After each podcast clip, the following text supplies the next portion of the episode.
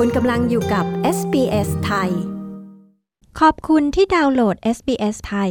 ท่านสามารถอ่านรายละเอียดว่าจะรับฟังรายการเต็มของเราอย่างไร ได้ที่ sbs.com.au forward slash thai คุณผู้ฟังหลาย ๆ ท่านอาจจะเคยตั้งปณิธานปีใหม่มาทุกปีนะคะ แต่ก็มีหลายปีค่ะที่อาจจะทำไม่สำเร็จ เช่น ตั้งใจอยากจะออกกำลังกายให้มากขึ้น หรือจะประหยัดให้มากขึ้น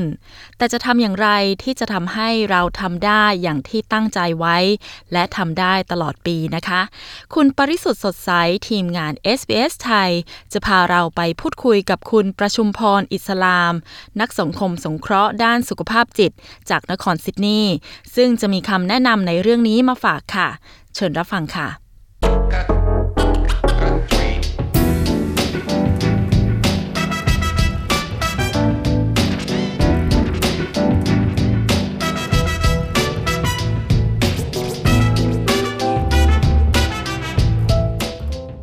สวัสดีค่ะ คุณประชุมพร สวัสดีค่ะ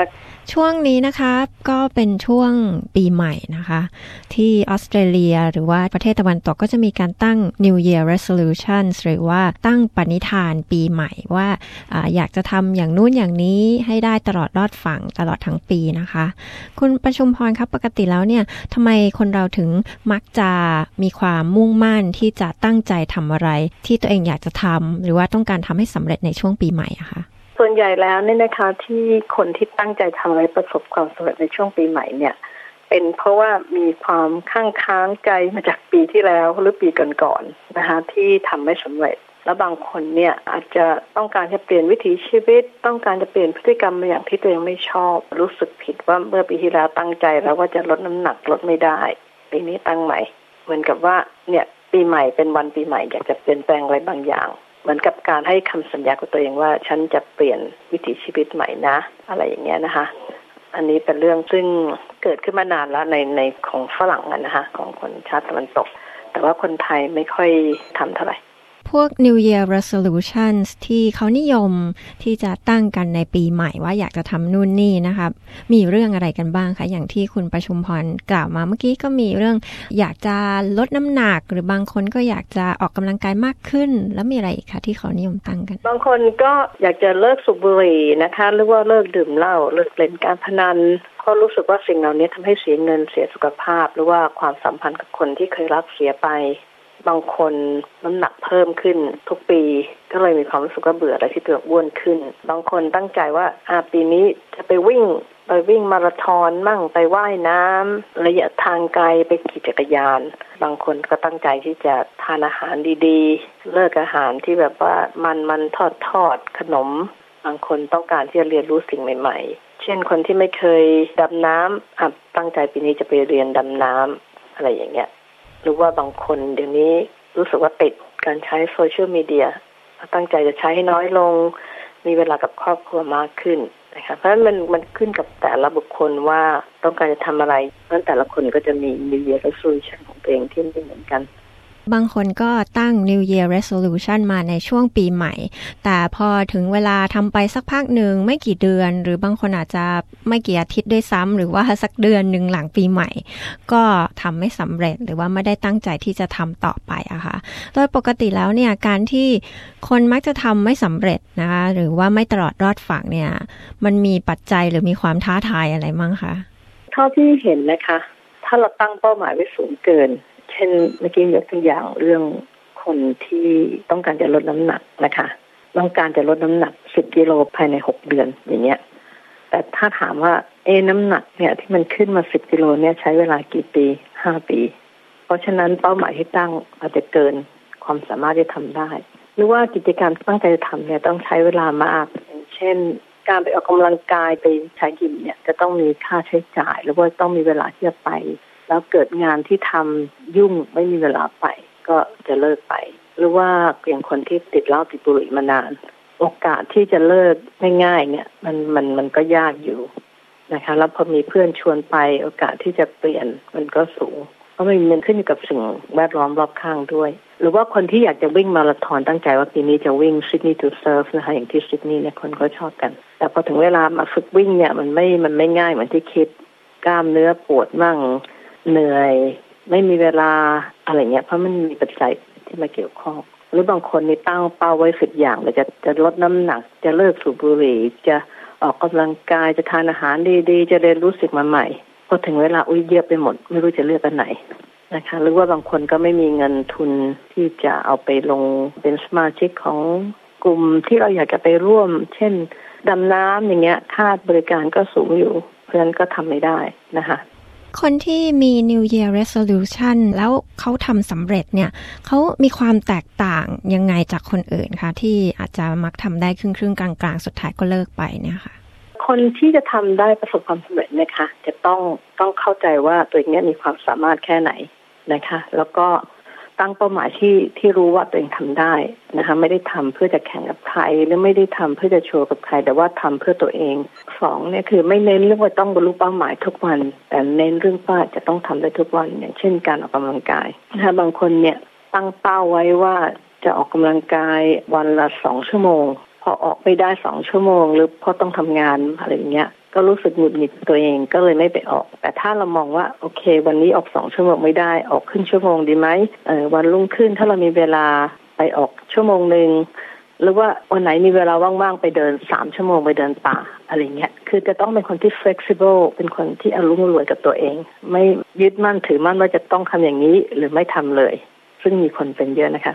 ถ้าฉันต้องทำอย่างนี้ฉันต้องทำทำไม่ได้ก็ไม่ทำเลย แต่ถ้าเราทำครึ่งหนึ่งดีกว่าไม่ทำในความคิดของพี่นะคะ แล้วถ้าทำบรรลุเป้าหมายที่ตั้งไว้ได้เนี่ยก็ดีใจ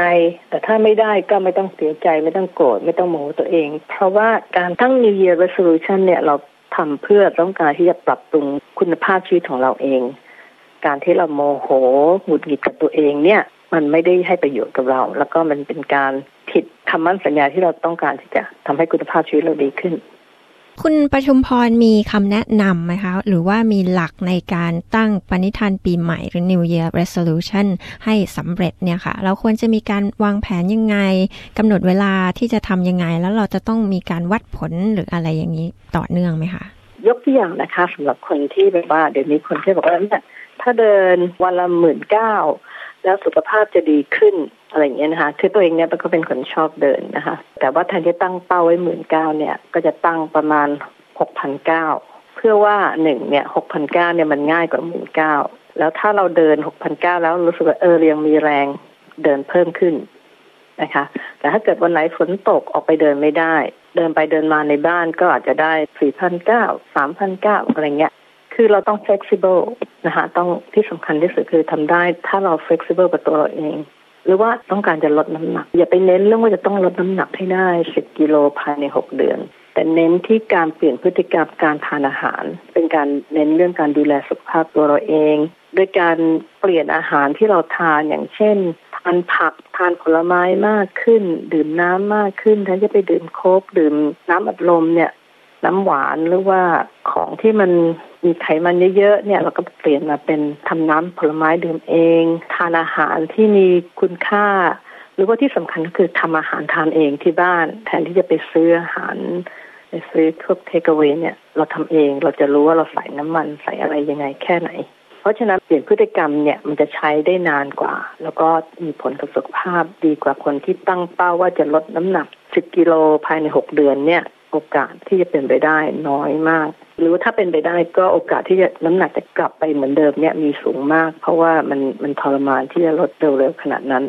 นะคะไม่คงที่ไม่นาน ที่สำคัญก็คือเราต้องมองเรื่องระยะยาวว่าเราดูแลสุขภาพเราดีไหมเราทานอาหารถูกต้องไหมเออเราจะเปลี่ยนยังไง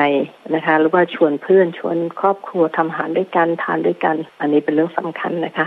ปกติเวลามี New Year Resolution บางคนก็จะ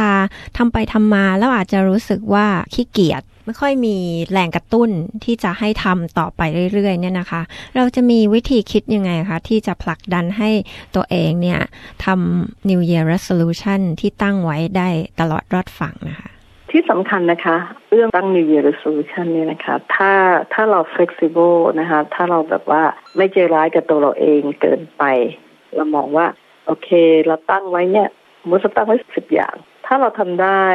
ห้าอย่างเนี่ย ก็ควรจะภูมิใจว่าเราทำได้ห้าอย่าง ดีกว่าที่จะมานั่งโมโหโกรธตัวเอง แล้วก็ไม่ทำเลยเพราะทำไม่ได้สิบอย่าง อันนี้สำคัญอันที่สองก็คือ ถ้าเกิดว่ามุดเราชอบเดินหรือชอบทานอาหาร เนี่ยนะคะลองทำกับเพื่อน เดินเดินกับเพื่อนที่สนิทกัน หรือว่าเดินกับแฟนเดินกับครอบครัวว่าชวนลูก ถ้ามีลูกมีหลานชวนลูกหลานไปเดินด้วยเป็นการใช้คุณภาพชีวิตที่ดีสำหรับได้คุยกันเวลาเดิน เพราะว่าเวลาคนเดินเนี่ยคนจะไม่ใช้โซเชียลมีเดียอย่างน้อยก็มีเวลาได้สร้างความสัมพันธ์ที่ดีขึ้น